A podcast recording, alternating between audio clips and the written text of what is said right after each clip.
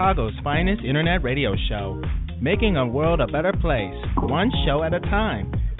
The George Wilder Jr. Show is now on the air. Take it away, Dad.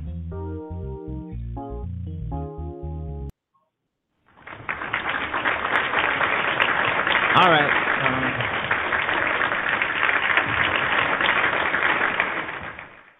All right, welcome to the George Wilder Jr. Show on Blog Talk uh, Radio. I almost forgot where I was. I guess it's that long weekend. I get it, guess it was that long weekend. I hope you guys had a great holiday and continue to have great holidays because this is that time of the year. Okay, my eye is itching. All righty, uh, broadcasting live in Chicago. It is a beautiful. Night. Usually, it would be summer because at this time, six o'clock p.m. in Chicago, it would be it would be sun shining outside. But no, it's dark. and there's some people out here who have already started putting up Christmas decorations so have we here, and um, um, it, it's it's that it's that kind of uh, time of the year. Excuse me, it's that time of the year, and it's it's exciting because I love Christmas. I think Christmas is great. I love New Year's. I love uh, spring and summer and spring, summer, fall. Uh, not too keen on winter though. You know what I'm saying? All right, welcome to the George Wilder Jr. Show. You can follow me on Facebook, and uh, you can always listen to the podcast. In case you know, in case the show is not live, I'm not on, or for for whatever reason, there's always plenty of podcasts. I mean, there are so many podcasts. I mean, I I think I have about 435. Is that right? And uh, I've been told some are good, some are not so good, but they're all enjoyable. Believe me, and I'm not just saying that because it's my show uh, I wouldn't have a show if, if it wasn't for you out there because um, uh, I want to thank everybody for their feedback, positive feedback, negative feedback, uh, all that kind of thing. Callers or guests into the show. It, it, it's all beautiful. It's all wonderful. Some days I have guests. Some days I will not have guests. It just goes like that. Some days I would prefer not to have any phone calls because there's maybe something that I'm totally, totally passionate about, and I really want to get the word out. The, that uh, of what I'm thinking because I can get passionate on this show. I can get passionate on any show. Yeah, I've been invited to other shows. I've been invited. A lot of times I'll turn them down. I don't know why. I'm just, I don't know. Maybe I'm nervous or something. But um, yeah, I've been, been been invited to other shows. I've been invited to other uh, medium media forms too. But I I I turn those things down because I feel as though you know I like being in charge. What can I say? All right. All right. You've been listening to the George Wilder Jr. Show. Follow me on Facebook right here on Blog Talk Radio. Click follow. I'm just right up there. And uh, Google, YouTube. I'm all over the place. I've, you know, and uh, I'm, I'm even in Band Hub. Yeah, Band Hub. BandHub.com. G Wilder 2018. I believe that's I believe that's the website. Anyway, I'm not giving it out so you can go there. I'm just trying to remember what it is, you know, because I, I have all of these numbers and names and passwords and usernames inside my head and other things are going on inside there. And so it can get a little bit confusing. Anyway, welcome to the George Wilder Jr. Show. It, it, it's very, very mild here in the city of Chicago, and I hope it's great wherever you are in the world, that you're having a great time, that the weather is fine and beautiful, and nobody's getting shot and nobody's dying, and you know. So I just hope you, wherever you are in the world, that you're taking it easy and listening listening to the George Wilder Jr. Show. I, I, as I've said, there's plenty of podcasts of the show uh, on this uh, network, on this website. You know, there's a lot of them, and plus I'm in Facebooks, and I do have uh, uh groups that I have created that uh, contain a lot of these uh, podcast, a lot of these shows that I do, in case anybody just stumble on onto one of the shows in, in in on Facebook, they would easily have to just click and hey, wow, there the show is, and listen. You know, it's no, it's no, it's no uh, big thing about trying to listen to the George Wilder Jr. show. You know, you can listen anytime you want, any day you want, any day of the week you want, any day of the month, any day of the year. And and listen, you know, even if I'm not on live, you can it, it'll sound live, you know. it'll sound like a current show. And because I always try to keep everything so updated and, and um, during my shows. So, you know. All right. Uh, once again, this is the George Wilder Jr. Show on Blog Talk Radio. I'm I'm I'm I'm ecstatic, if I can say it. My mouth is always twisted. I'm ecstatic on being back. I love the show. I love doing the show. I love uh, that you're out there. And uh, some people are supporting the show. Some people just listen. That's fine. That's great. That's beautiful. All right. What do we have? We have here I, Trump. All right. Donald Trump jabs at Pocahontas Warren at Navajo ceremony. Now, who does that? The Trump. I'm getting passionate. This guy. There's nowhere in the world that he can go without insulting someone. He has to insult someone, call, calling uh, other politicians names, calling people names. This is so petty and so thuggish. Calling, uh, I mean, he's been calling Elizabeth Warren uh, Pocahontas forever, and now he's he's he's got um, Al Frankenstein this guy and a lot of other people he's called names. Uh, this is pathetic. This guy is so pathetic, so childish, so maniacal that it's a shame. I mean, he's at this ceremony, folks. He's at a ceremony. I believe it was today or yesterday, but he used a racial slur at, at a ceremony honoring the Navajo Indians people who are in, who are the first to be in this country. It wasn't white folks, even though they're trying to take it over. It was the Navajo Indians. They took the the Americans, the English from the English Americans took the country from the from the uh, Native Americans, which were the Indians, the Navajo. And uh, now they're trying to claim this country, America, as theirs when they stole it from the Indians. Anyway, Trump use, uses a racial slur at one of these events.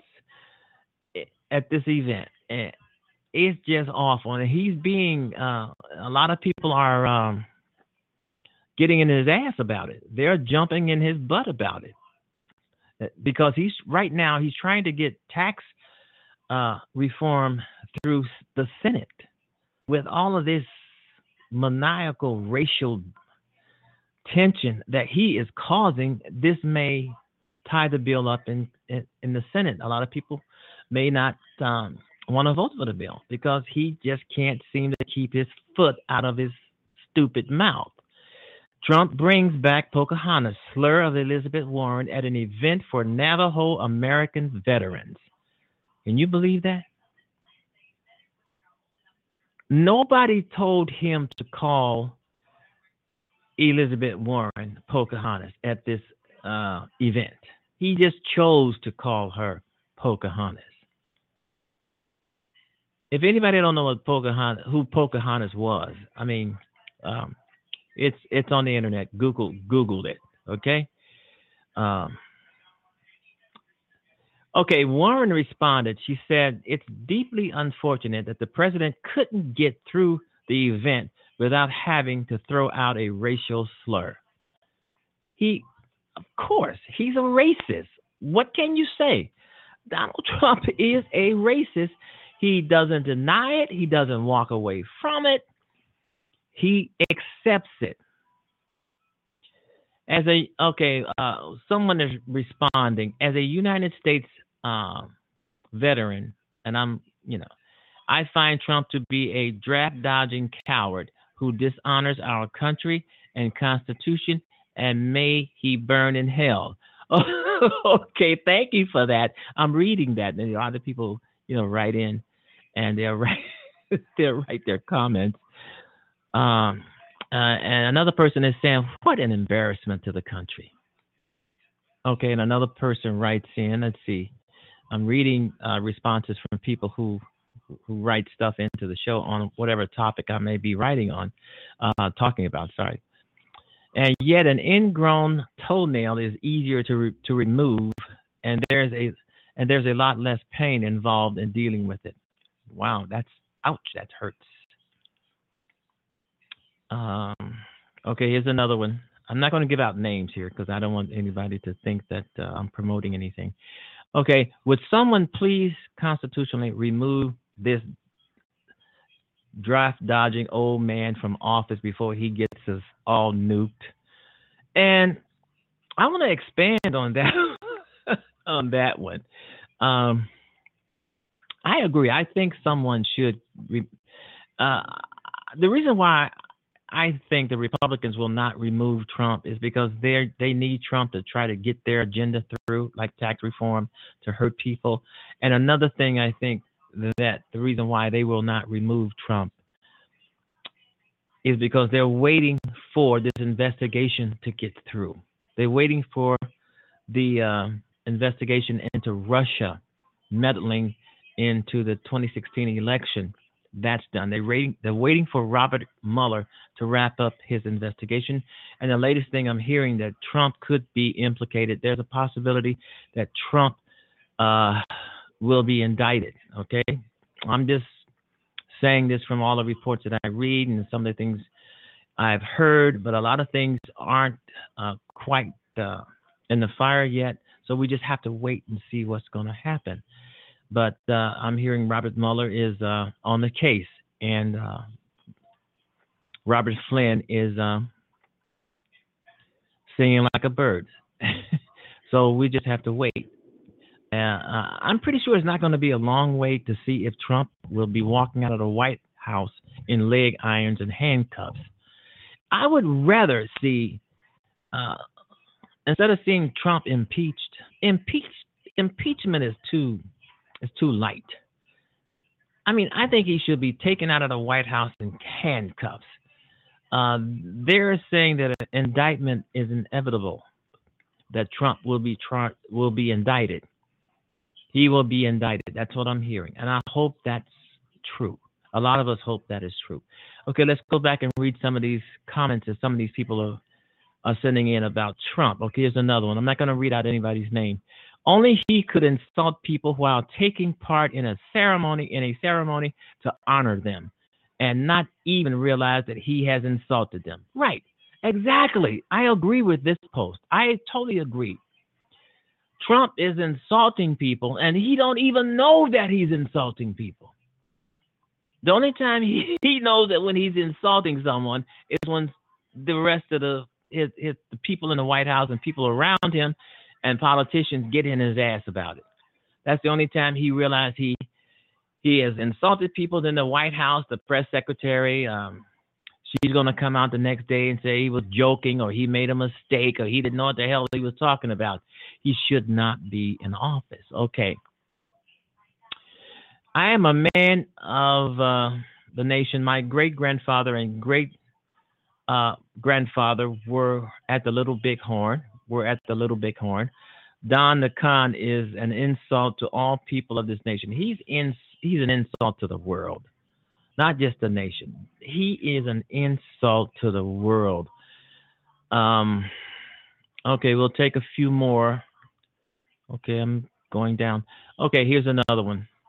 What makes me most what makes me most ang- angry is that by using this slur, this racial slur, Trump has taken the uh, limelight away from the code talkers and what they were doing did in World War II. Yeah, he took whatever what was going on. I agree with that. He took what whatever event that he was trying to acknowledge and put all the attention on himself. It's all about Trump. Trump can go to every event out here. He'll go uh, 12 days uh, overseas and all of it is about him, not what he went there for, not what, not the purpose of the event, but to uh, relish praise on him. He looks for you to relish praise on him. If you don't relish any praise on him, he doesn't like you. He gonna call you a name, and he may call you and majority of the time, it'll be a racial slur. All right, you've been listening to the George Wilder Jr. Let's go with one more. Okay. Okay, we're waiting for it to load. Okay. What is wrong with that man? okay. Even more, what is wrong with his supporters? Exactly. I mean, uh, okay. He's just a big bully and the president, which makes it a lot worse. Everybody is saying, what is wrong with Trump? What is wrong with that man? He's mentally ill. That's what's wrong with him. He doesn't know what the hell he's doing. That's what's wrong with him. He should not be president. He's totally unfit. Even he probably is saying that behind closed doors, he's unfit. He he is not it. He is not it. Okay, we're gonna go and uh, check out the article where he says he calls uh, he uses a he uses a racial slur against uh, Elizabeth Warren at an event for Native American veterans. Wow. President Donald Trump made a joke about about his nickname for uh, Senator Elizabeth Warren, Pocahontas. That's not a joke. They're calling it a joke now. It was no joke. This man be serious. But when he finds out that his ass is in a sling, they they come out and say, well, he was only joking. Donald Trump does not know how to make jokes. Donald Trump is not funny. He's pathetic. But these people will try to save face or try to save face, try to save Donald Trump's ass from all he uh, will get or is getting for this racial slur, and and it's not working with the American people, and it's not. It's something that we all know Trump is, and what, and that is what he's actually capable of of insulting people. That's what he's like.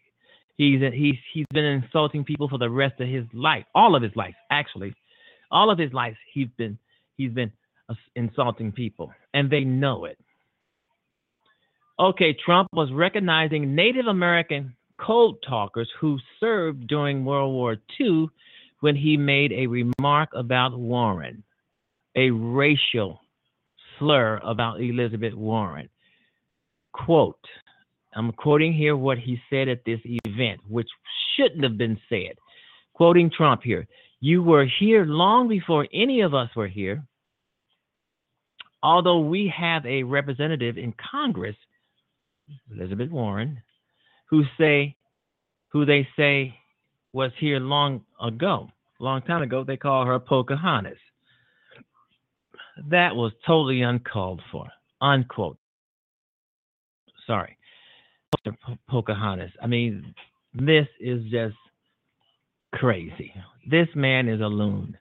Okay, now he he may be screwing up whatever efforts that he's trying to make in order to get this tax reform bill passed by the Senate, which he would love to sign by the end of December. But uh, this guy is he, he, is messing this all up, and he is Donald Trump. He, all right, Native American code talkers were largely Navajo Marines who transmitted commands over the radio to soldiers overseas in their native language during World War II. Okay, all right, they played a big part in helping the, the Americans win the war. After both sides became more adept at decoding encrypted messages, Native American code became more reliable than Morse code in the war, notably aiding U.S. efforts in the Battle of Iwo Jima. Trump made his comments Monday while standing in front of a portrait of Andrew Jackson, President Andrew Jackson, the former president who signed the Indian Removal Act in uh, the Indian Removal Act of 1830 that resulted in the tragedy Trail of Tears, the tragic Trail of Tears. Trail of Tears, I'm sorry. Thousands of Native Americans died of cold starvation, and disease during the hollowing trek to the undeveloped Western territories. Okay, and Elizabeth responded. Uh, she said, "This." I'm quoting Elizabeth Warren here. This was supposed to be an event to honor heroes. People put it all people who put it all on the line for our country and people who because of their incredible work saved the lives of countless Americans and their allies. Warren told uh, host, some host, okay? It is, I'm quoting her again. Uh, it is deeply unfortunate that the President of the United States cannot even make it through a ceremony honoring these heroes without having to throw out a racial slur. She goes on, but Donald Trump does this over and over and over and over, thinking somehow he's going to shut me up. Warren continued. It hasn't worked in the past and is not going to work in the future. Unquote. Wow. Uh, Elizabeth Warren is, is saying that she's not going to let Trump uh, bully her. I mean, a lot of people are saying that, that they're not going to let Trump bully them. And uh, and uh, this is is this is horrible. Trump brings back Pocahontas, slur of Elizabeth Warren, at an event for Native American veterans. Can you believe that? I mean, once a racist is always a racist. He can't help himself. It's in his genes. It's in his DNA. I'm hearing that his father was a was a KKK. Okay. Um, it's in his makeup. I mean, he can't help himself. Even if Donald Trump tried not to be a racist, it wouldn't work. It couldn't work. You ever heard Donald Trump give a speech? I mean, when especially when he's reading from a a, a, a script or a teleprompter, he sounds so unlike anything else. He sounds like a two and a half year old reading reading a script. He's he doesn't know what the hell he's doing. But um, that's why I don't listen to any of his speeches. I mean, because they sound boring, uh, uninteresting. He seems he sounds like he don't he doesn't really get the meaning of what he's reading. He don't know what the premise is, or or or, or what they used or what they used to call the uh, the the main the main meaning of the story, uh, or whatever, or, or the text that he's reading. He just sounds like he doesn't, you know.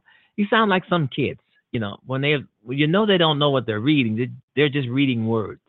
Donald Trump, when he reads, he sounds like he's just reading words. He's not putting all of that together to find out what the hell is he actually reading. What it, what the hell is is it actually about? You know, so Donald Trump should actually stop calling people names.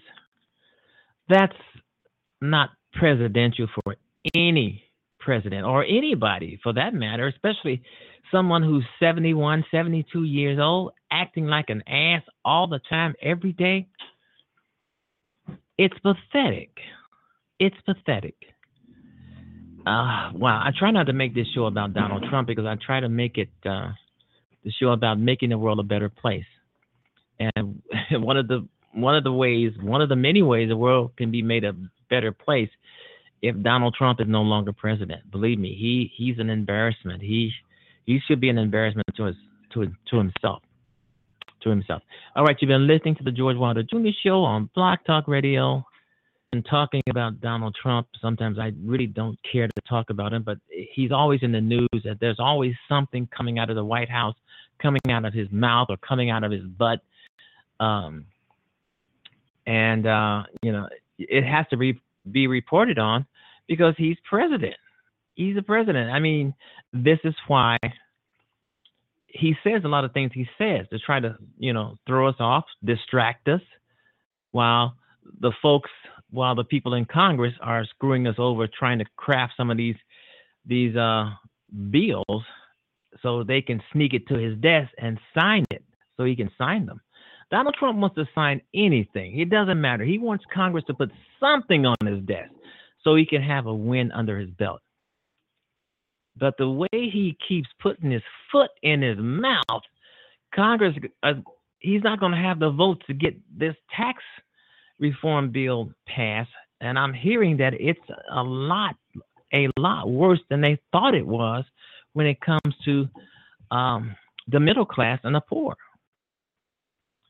All right, we'll be right back services paid for through the Ukrainian president's political party. I think it's not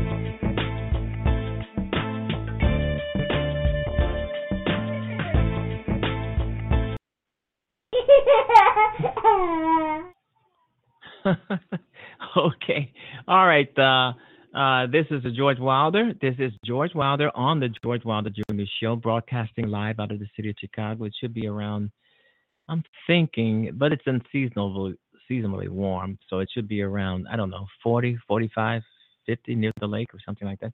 Anyway, Archbishop, the Arch, Archbishop of Canterbury, I'm quoting him here. He's saying, I genuinely don't understand Christians who back Trump.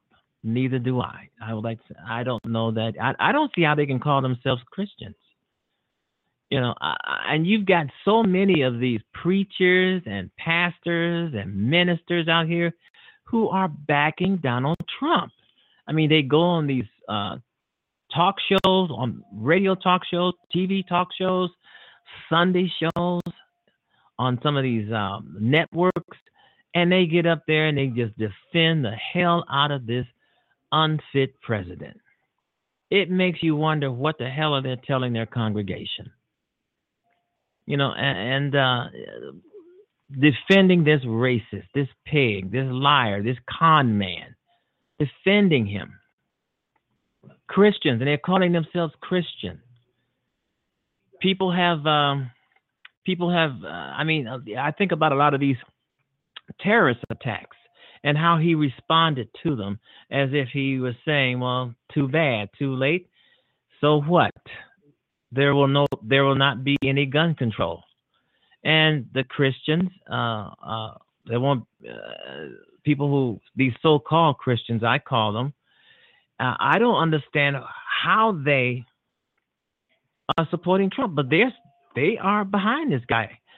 I I think to to some of these Christians, so-called Christians who who supports Trump, I think if Trump went out in the street and knocked somebody in the head and took their cell phone, uh, they would still support him, no matter what. Just like uh, Trump is supporting this Roy Moore. Uh, 20, maybe 20 people, 20 women or less have come out and, and with proven accusations against this against this guy. Oh, you can talk about the accusations against against Conyers. You can talk, talk about the accusations against uh, Franklin, Franken, Al Franken.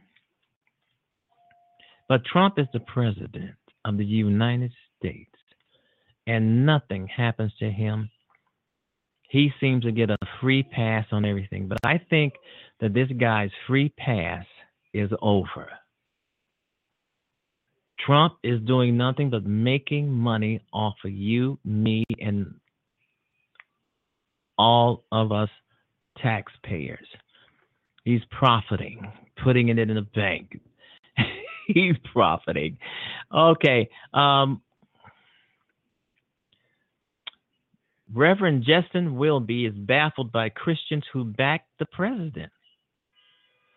We all are. We're saying, hey, I'm not going to church no more. I mean, what is it with Christians, people who believe in Jesus Christ and God, backing a man who is probably, no doubt about it, an atheist? You know, uh, it's just beyond me. Okay, let's go. All right, the head of the uh, Cleric Church of England says he's per- perplexed by Christians who support the president uh, support President Donald Trump. Um, I'm quoting him. There's two things going through my mind. Do I say what I think or do I say what I should say? I'm going to say what I think, said Welby. No, I don't understand it. I really genuinely do not understand where that is coming from. White evangelist Christians have been, um, unquote, white evangelist evangel Christians have been the key part of Trump's base, no doubt about it. 81% of them um, voting for him in 2016. A Fox News poll last month found 60 cent, 66% approve of the job he's doing. These are Christians. These are people who are going to church. 60 cents, 66% approve of his job. Wow. I don't understand that either. They're supposed to be God fearing people. They're supposed to be wearing the cloak of Jesus Christ. And here they are supporting and taking and defending a sexual pervert, among other things. Wow. Uh, that makes you want to say, "Hey, wow! I th- I now I know why some of the uh, uh, some of these churches, synagogues, and why why uh, membership is down, and why people aren't going to church much anymore, or or just giving up. Maybe this is one of the reasons. Too many of these Christians, God fearing Christians, supporting someone who isn't God fearing, who doesn't give a damn about your religion. And that's one of the things about Trump. He doesn't care who you are, what you are, what your religion is. He's going to screw you just as badly as he screws just about everybody else when it, in terms of uh, jobs, health care, uh, the economy. You know, um, he's trying to do, trying to undo everything Obama has done. He's taken away uh, y- your protections when it comes to banking the banks can cheat you out of your money and you can't do anything about it you know and that that's the bottom line. He's taken away a lot of these uh, uh, protections. And he's such an idiot. He is such a bone idiot. Okay it's 6 636 chicago time on the george wilder jr show. My guest is john p. Carini. That could probably not happen, folks, because if it was going to happen, it would have happened already. But anyway, the show must go on. The show must go on. And it's always baffling to me to why Christians, God fearing Christians, back someone like Trump. And it's it's always it's always I just don't think it's a good thing. I mean, uh, this is just me. I just don't think it's it's good for. Uh, uh, I, I actually think church people should actually stay out of politics, especially within the church. Outside of the church, you can talk about politics if you want to, uh, but inside the church, I don't think there should be anything political going on inside the church. It should be between uh, you and your God when you are are entering a, a place of worship it shouldn't be anything in there about politics, but Christians, I mean, they, a lot of these pastors, pastors and ministers and, and uh, deacons and all of these people calling themselves Christians and supporting Trump. And they are really adamant when it comes to their support for Trump. I mean, you, I mean, they're trying to give you every excuse in the world to why they don't think he's guilty of uh, sexual harassment. They think he's a great president even though he's making things harder and harder even for them. And um, it it's it's just awful, I think.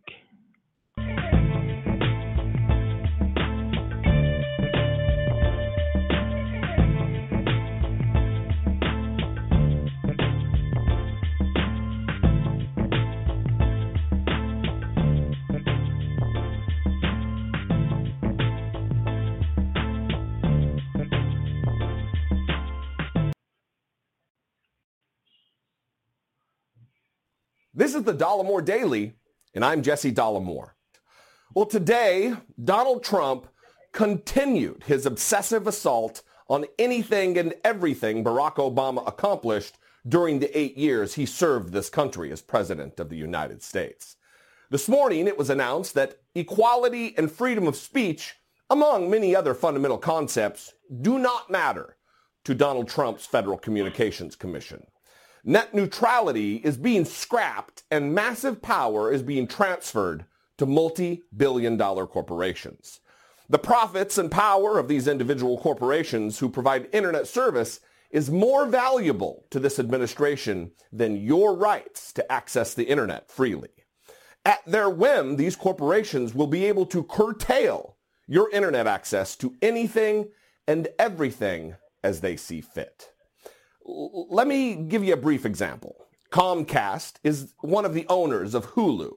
Under these new draconian rules, They will now be able to slow your internet service access to their competitor, Netflix, if they choose. They can throttle down speeds and make your consumption of a competing product a miserable experience. This opens the door for internet service providers to charge you more to access certain websites and content, their whim. This is bad for everyone. Look at it like this. Eliminating net neutrality will be like being forced by the government to take toll roads everywhere. Everywhere. Toll roads owned by massive corporations. Corporations that can set freeway speed limits to 20 miles an hour if they so choose. This creates a fertile atmosphere for monopolies which strangles competition, which is the lifeblood of creativity and innovation. We want more choices, not fewer.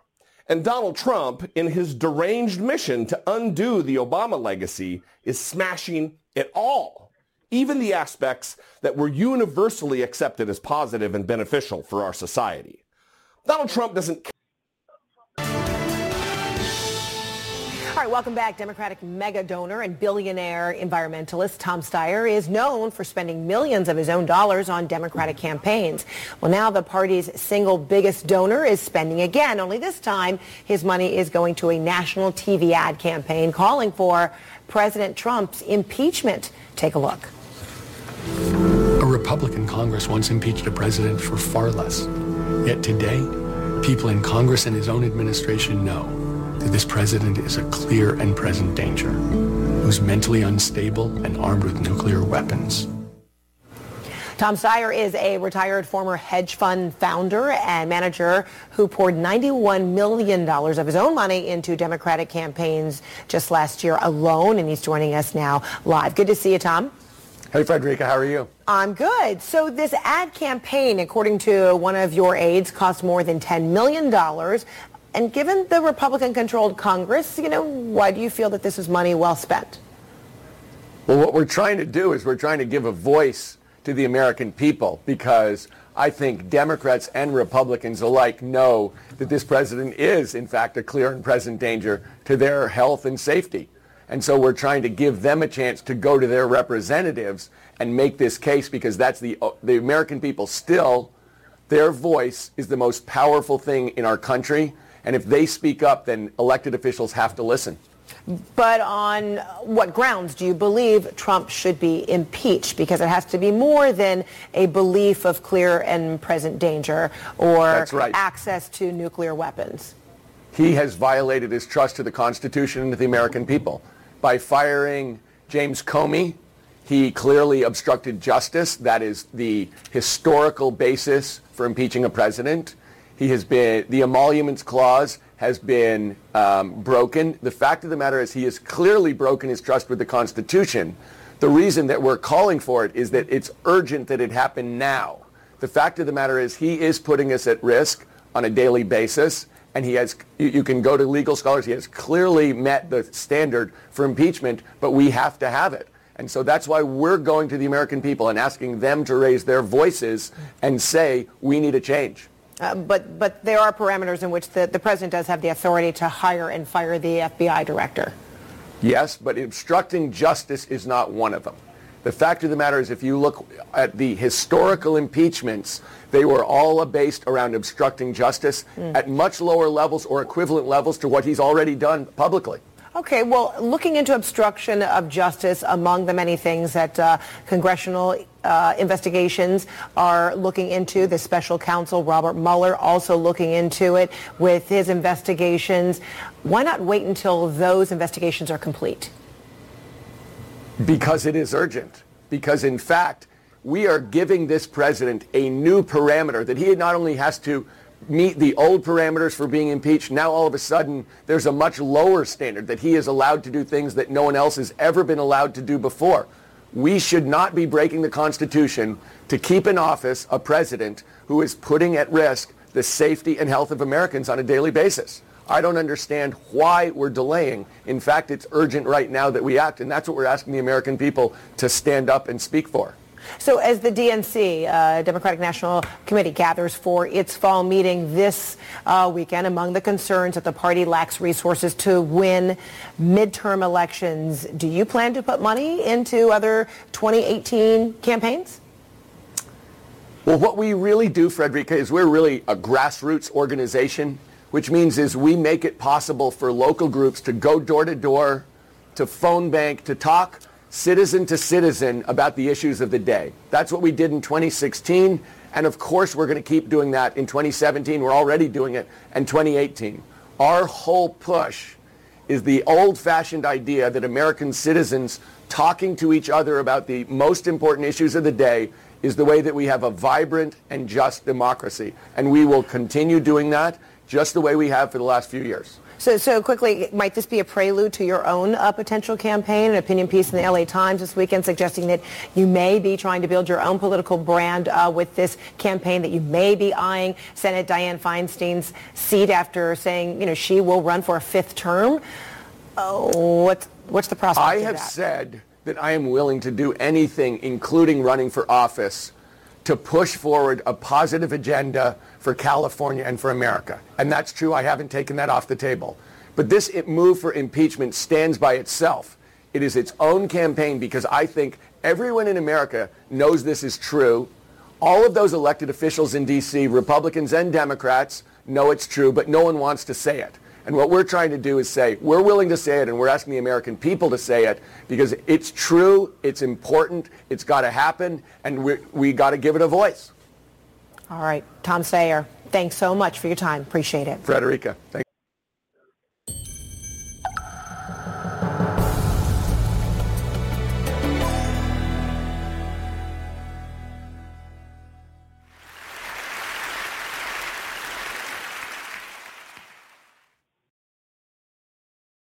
Ashley Judd, stupid fucking slut. You can't sue someone for calling them a cunt. If you can't handle the internet, fuck off, whore. I wish Ashley Judd would die a horrible death. She is the absolute worst. Ashley Judd, you're the reason women shouldn't vote. Twisted is such a bad movie, I don't even want to rape it. Whatever you do, don't tell Ashley Judd she'll die alone with a dried out vagina. If I had to fuck an older woman, oh my God, I would fuck the shit out of Ashley Judd. That bitch is hot AF. The unforgivable shit I would do to her. Online misogyny is a global gender rights tragedy, and it is imperative that it ends.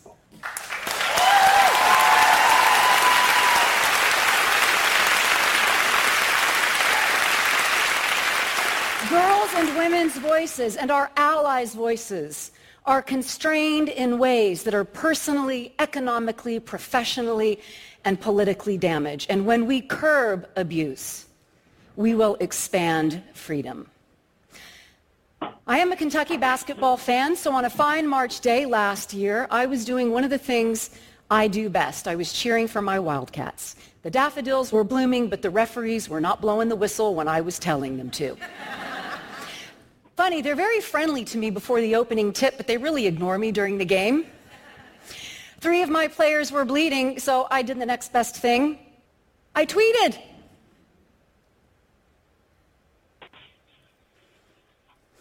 It is routine for me to be treated in the ways I've already described to you. It happens to me every single day on social media platforms such as Twitter and Facebook. Since I joined Twitter in 2011, misogyny and misogynists have amply demonstrated they will dog my every step. My spirituality, my faith, being a hillbilly, I can say that, you can't, all of it is fair game. And I have responded to this with various strategies. I've tried engaging people. This one guy was sending me hyper sexual, nasty stuff. And there was a girl in his avatar. And I wrote him back and said, Is that your daughter? I feel a lot of fear that you may think about and talk to women this way. And he surprised me by saying, You know what? You're right. I apologize. Sometimes people want to be held accountable.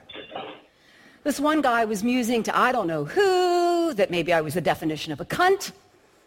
I was married to a Scot for 14 years, so I said, cunt means many different things in different countries. But I'm pretty sure you epitomize the global standard of a dick.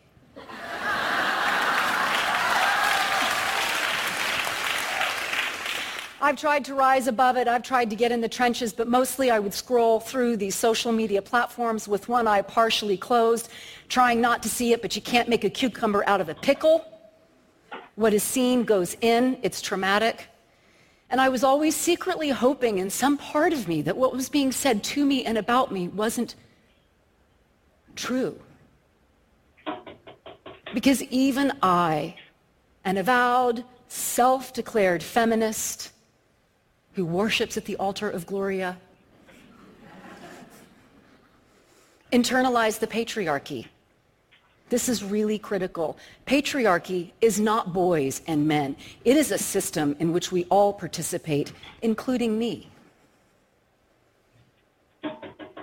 On that particular day, for some reason, that particular tweet after the basketball game triggered something called a cyber mob. This vitriolic, global outpouring of the most heinous hate speech, death threats, rape threats. And don't you know, when I was sitting at home alone in my nightgown, I got a phone call, and it was my beloved former husband, and he said on a voicemail, loved one, what is happening to you is not okay. And there was something about him taking a stand for me that night that allowed me to take a stand for myself, and I started to write. I started to write about sharing the fact that I'm a survivor of all forms of sexual abuse, including three rapes, and the hate speech I get in response to that. These are just some of the comments posted to news outlets. Being told I'm a snitch is really fun. Thank you, Jesus. May your grace and mercy shine. So I wrote this feminist op-ed. It is entitled Forget your team. It is your online gender violence toward girls and women that can kiss my righteous ass. And I did that alone, and I published it alone because my chief advisor said, please don't. The rain of retaliatory garbage that is inevitable, I fear for you.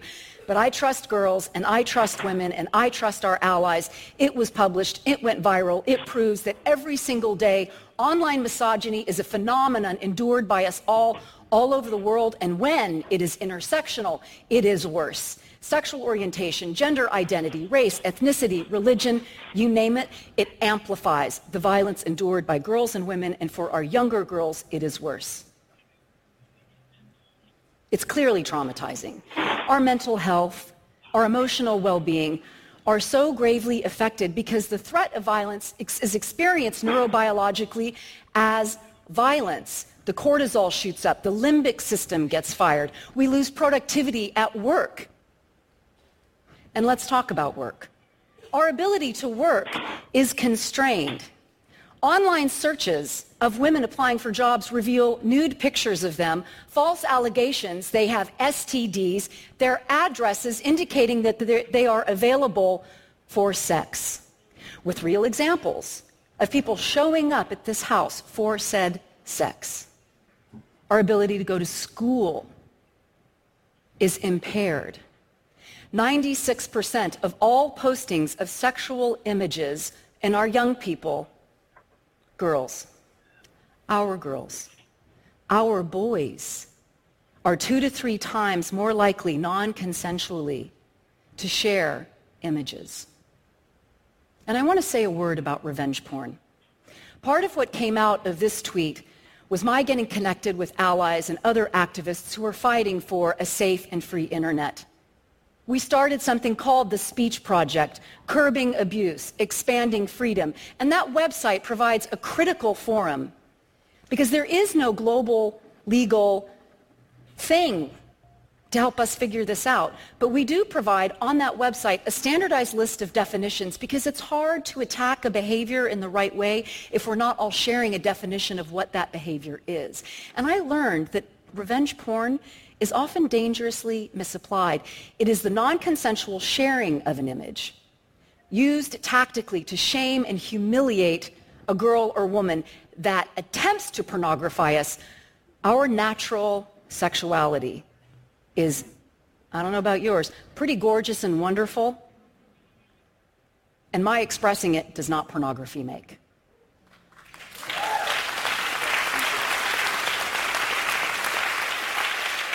So I have all these resources that I'm keenly aware so many people in the world do not. I was able to start the speech project with colleagues. I can often get a social media company's attention. I have a wonderful visit to Facebook HQ coming up. Credit union. I, I, I, I Hasn't helped the idiotic reporting standards yet. The credit union. I actually pay someone I'm, I'm an account, but I to I ain't got no scrub my social media feeds, attempting to spare my brain the daily iterations of the trauma of hate speech. And guess what? I get hate speech for that. Oh, you live in an echo chamber. Well, guess what? Having someone post a photograph of me with my mouth open saying they can't wait to come on my face, I have a right to set that boundary.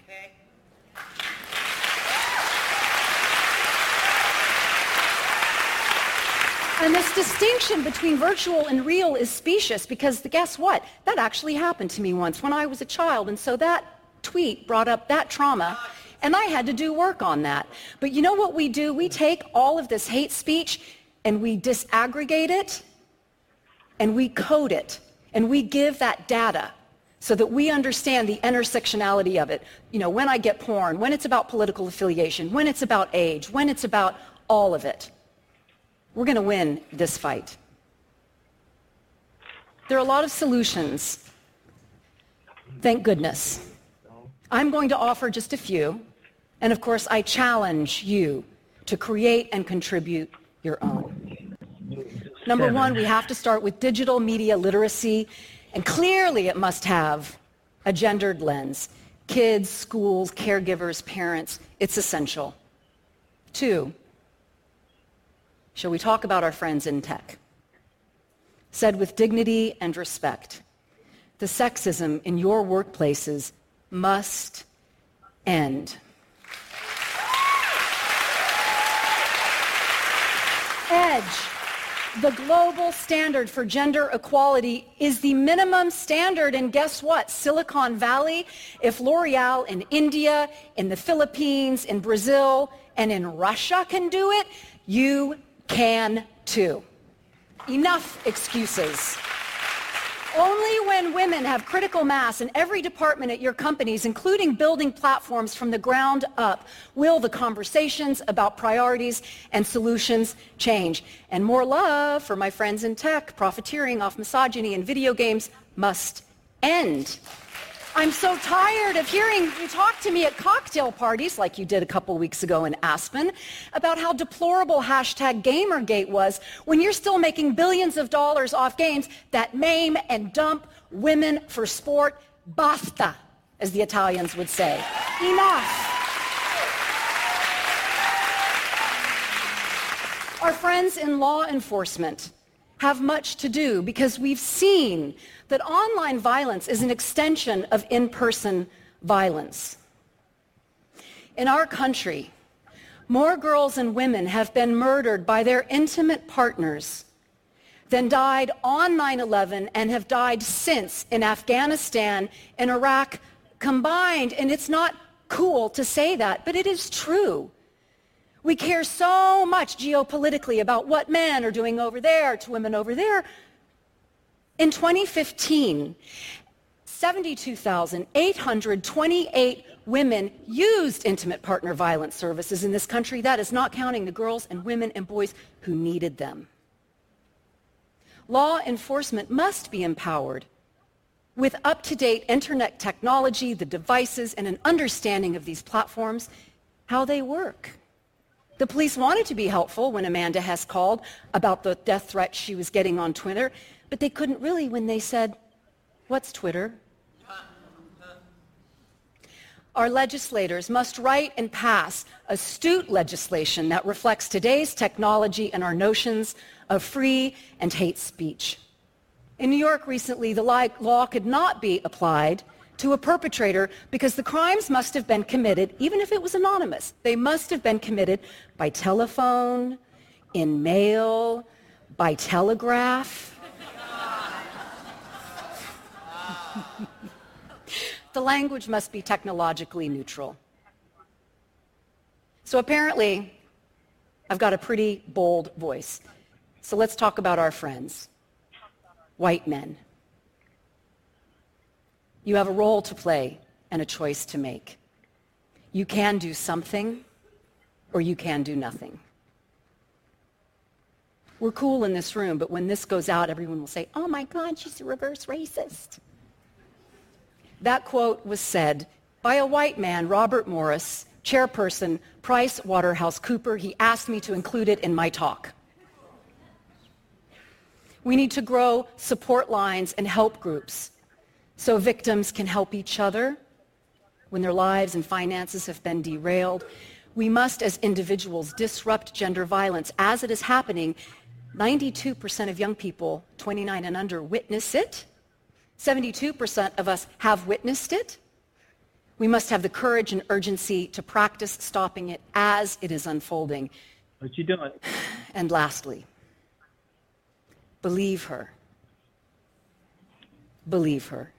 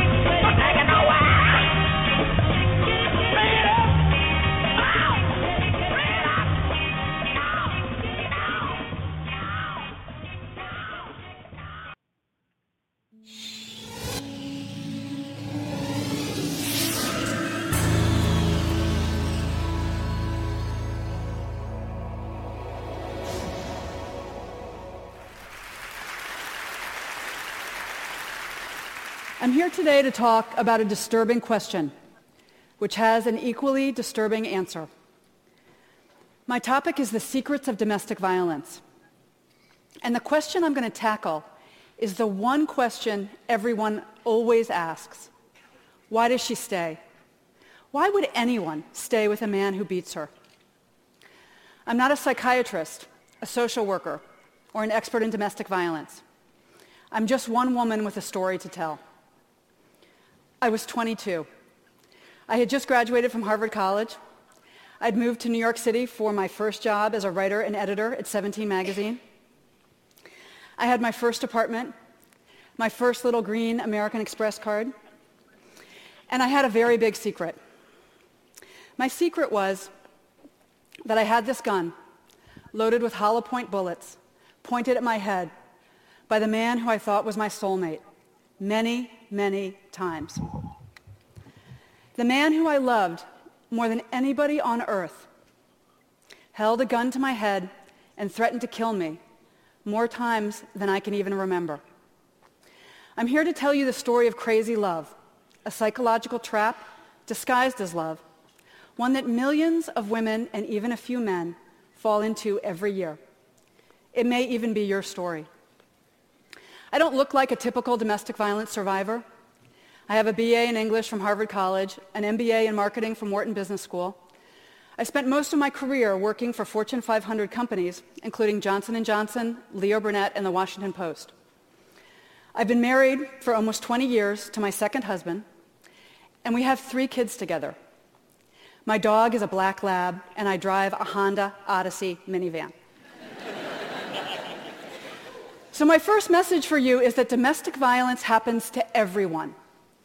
All races, all religions, all income and education levels. It's everywhere. And my second message is that everyone thinks domestic violence happens to women, that it's a women's issue. Not exactly. Over 85% of abusers are men. And domestic abuse happens only in intimate, interdependent, long-term relationships. In other words, in families. The last place we would want or expect to find violence, which is one reason domestic abuse is so confusing. I would have told you myself that I was the last person on earth who would stay with a man who beats me. But in fact, I was a very typical victim because of my age. I was 22.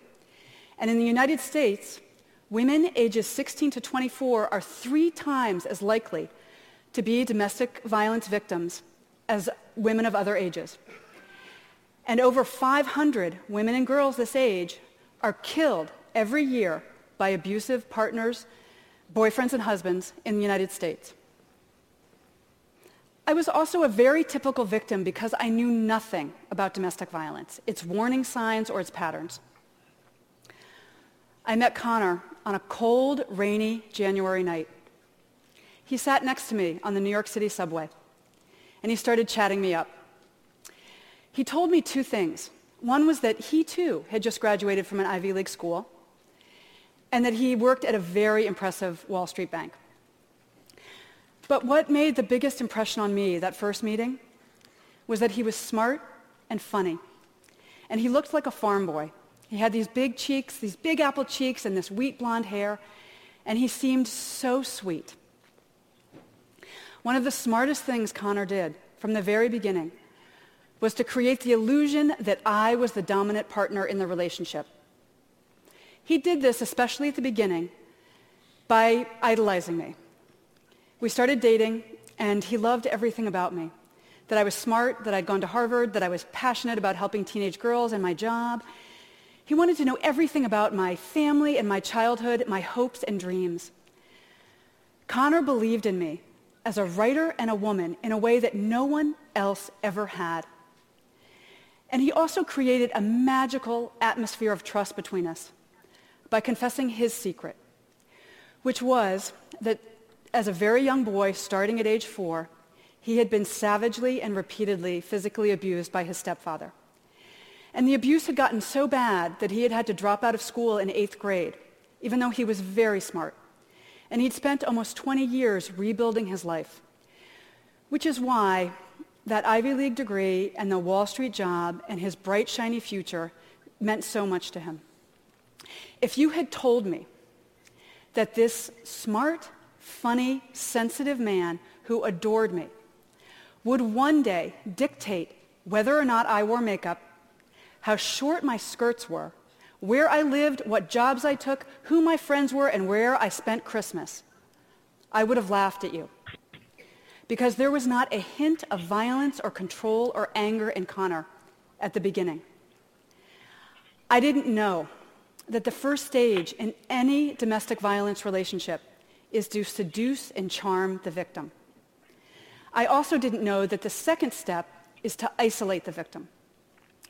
Now, Connor did not come home one day and announce, you know, hey, this, all this Romeo and Juliet stuff has been great, but I need to move into the next phase where I isolate you and I abuse you. So I need to get you out of this apartment where the neighbors can hear you scream and out of this city where you have friends and family and coworkers who can see the bruises. Instead, Connor came home one Friday evening and he told me that he had quit his job that day, his dream job. And he said that he had quit his job because of me, because I had made him feel so safe and loved that he didn't need to prove himself on Wall Street anymore. And he just wanted to get out of the city and away from his abusive, dysfunctional family and move to a tiny town in New England where he could start his life over with me by his side. Now, the last thing I wanted to do was leave New York and my, my dream job. But I thought you made sacrifices for your soulmate. So I agreed, and I quit my job and Connor and I left Manhattan together. I had no idea I was falling into crazy love, that I was walking headfirst into a carefully laid physical, financial, and psychological trap. The next step in the domestic violence pattern is to introduce the threat of violence and see how she reacts. And here's where those guns come in. As soon as we moved to New England, you know that place where Connor was supposed to feel so safe? He bought three guns. He kept one in the glove compartment of our car. He kept one under the pillows on our bed. And the third one he kept in his pocket at all times. And he said that he needed those guns because of the trauma he'd experienced as a young boy. He needed them to feel protected. But those guns were really a message for me. And even though he hadn't raised a hand to me, my life was already in grave danger every minute of every day. Connor first physically attacked me five days before our wedding. Don't ask questions. It was 7 a.m. I still had on my nightgown. I was working on my computer trying to finish a freelance writing assignment, and I got frustrated. And Connor used my anger as an excuse to put both of his hands around my neck and to squeeze so tightly that I could not breathe or scream. And he used the chokehold to hit my head repeatedly against the wall. Five days later, the ten bruises on my neck had just faded. And I put on my mother's wedding dress, and I married him. Despite what had happened, I was sure we were going to live happily ever after. Because I loved him, and he loved me so much. And he was very, very sorry. He had just been really stressed out by the wedding and by becoming a family with me. It was an isolated incident, and he was never going to hurt me again. You'll learn a lot if you ask questions. It happened twice more on the honeymoon. The first time, I was driving to find a secret beach, and I got lost. And he punched me in the side of my head so hard that the other side of my head repeatedly hit the driver's side window. And then a few days later, driving home from our honeymoon, he got frustrated by traffic, and he threw a cold Big Mac in my face.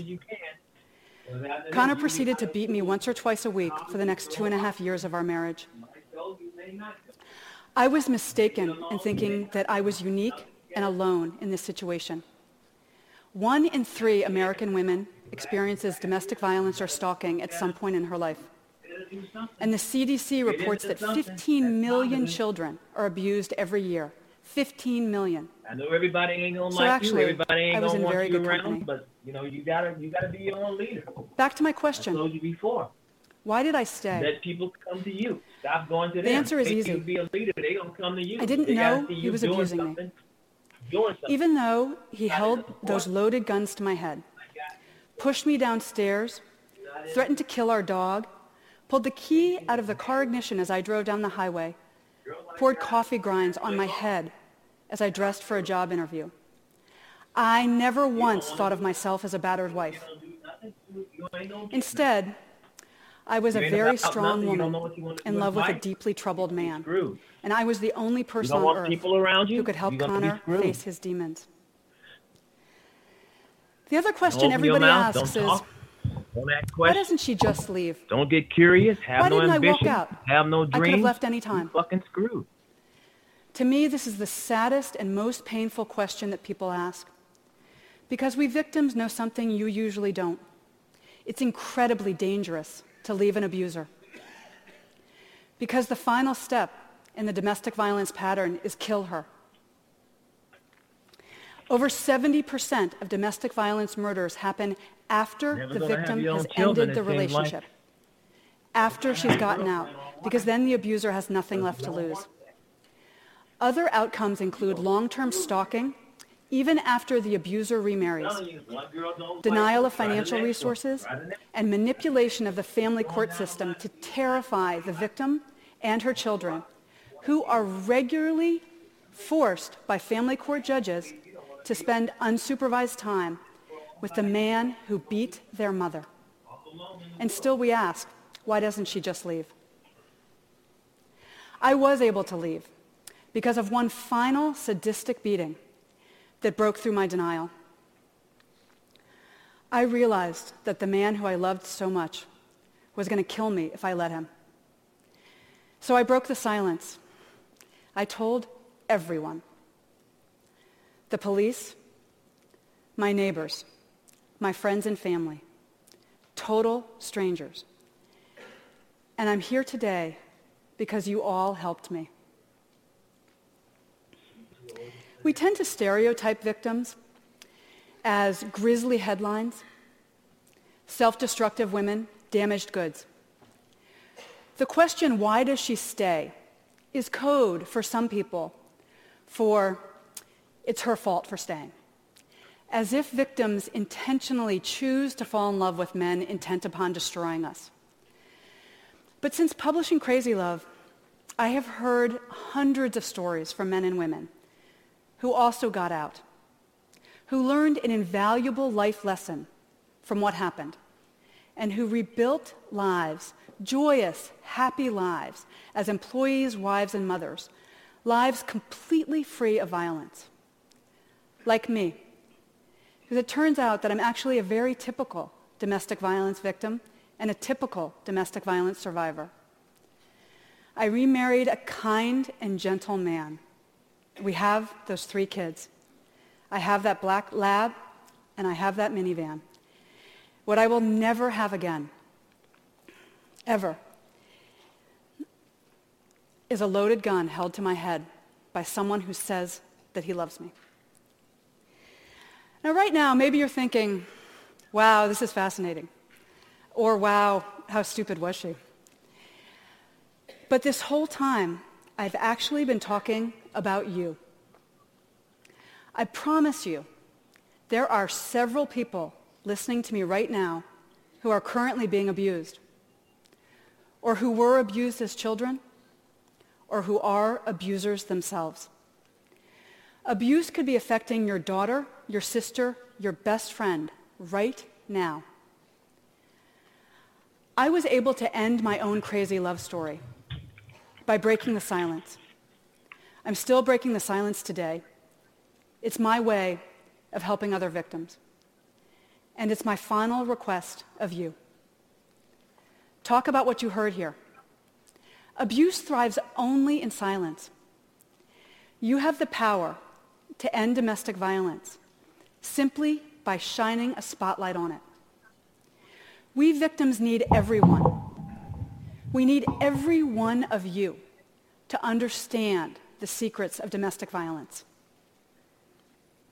Show abuse the light of day by talking about it with your children, your coworkers, your friends and family.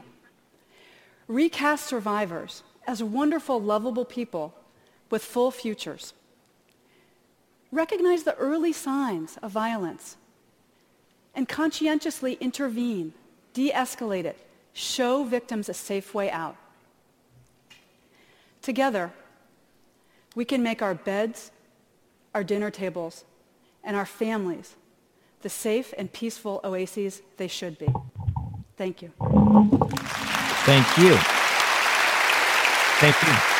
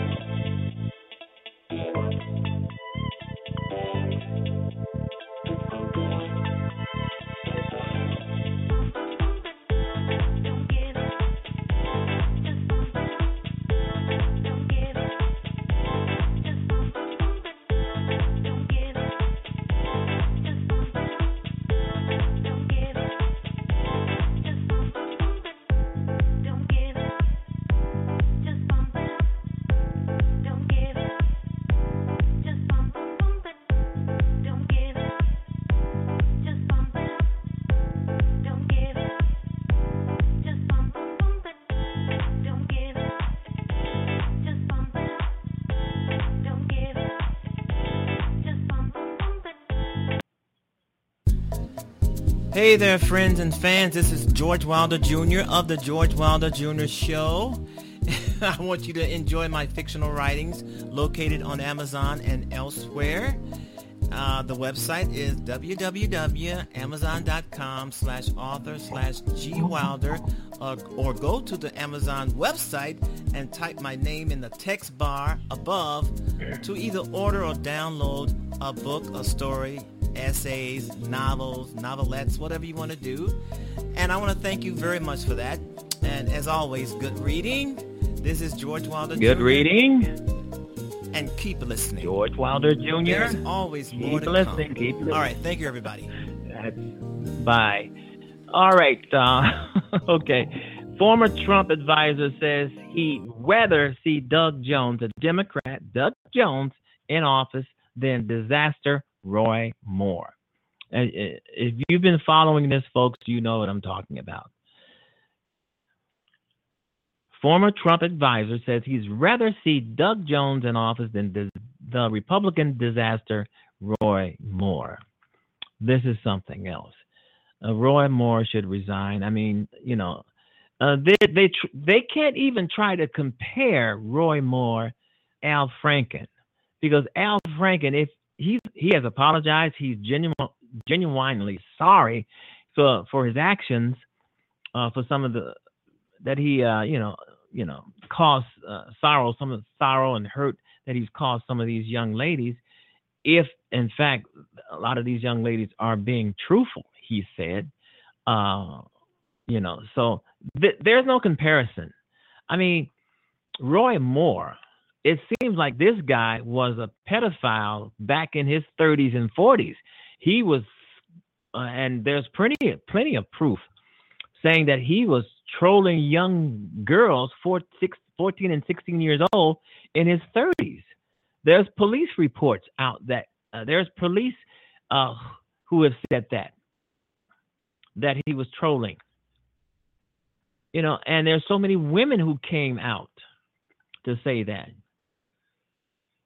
So some of this stuff is believable. You know, uh, you know, I'm going to say some uh, because there's a possibility that maybe all of it's believable. And the thing here is Al Franken, the senator from Minnesota, Al Franken, apologized. Roy Moore did not apologize because uh, he feels that if he apologized, it's like admitting that he, which there is so much proof and evidence out there. I mean, boundaries of it. But his supporters say they're going to still vote for him regardless. He's a pedophile. He's a, he he could be a pedophile. He could be a racist. He could be any of those things. A lot of this stuff rings true. But still, in all, these folks are uh, going to vote for him. Uh, just like a lot of these Christians out here, these folks who call themselves Christians support Donald Trump. And Donald Trump is one of the head, he's the head groper in chief. Now he's trying to say Donald Trump's now Donald Trump is trying to say, excuse me, that the tape is fake, that his Access Hollywood bragged about grabbing women by their genitals. He's saying it's now fake. But when it first came out, he actually apologized for it. He said, "I'm sorry, I apologize." He apologized on camera. Now he's saying that it's fake. Uh, uh, the liberal media probably, or the Democrats, you know, uh, it's it's a fake. But then he's Donald Trump cannot have it both ways. We all know that this man is a pathological liar. He's such a liar that it's he has a mental problem. There's some kind of rock uh, up there. That it's not a brain; it's a damn rock in his inside his head. He doesn't know. Uh, you know, he the guy is totally mentally ill. But anyway, former Trump advisor says he's rather this is a Republican, and Roy Moore is a Republican. Said he'd rather rather see a Republican in that spot. So we, we will have to uh, find out what's going on later on. So we're just about off the air here, folks. I've gone gone a bit over my time, but uh, it's been great. It's been beautiful. It's been wonderful. I hope you guys join the George Wilder Jr. Show tomorrow.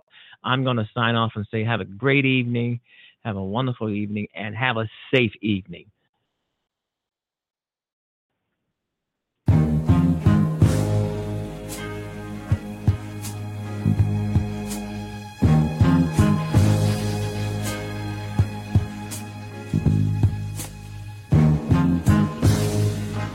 Heaven help the child who never had a home. Heaven help the girl who walks the streets alone. Heaven help the roses if the bombs begin to fall. Us all.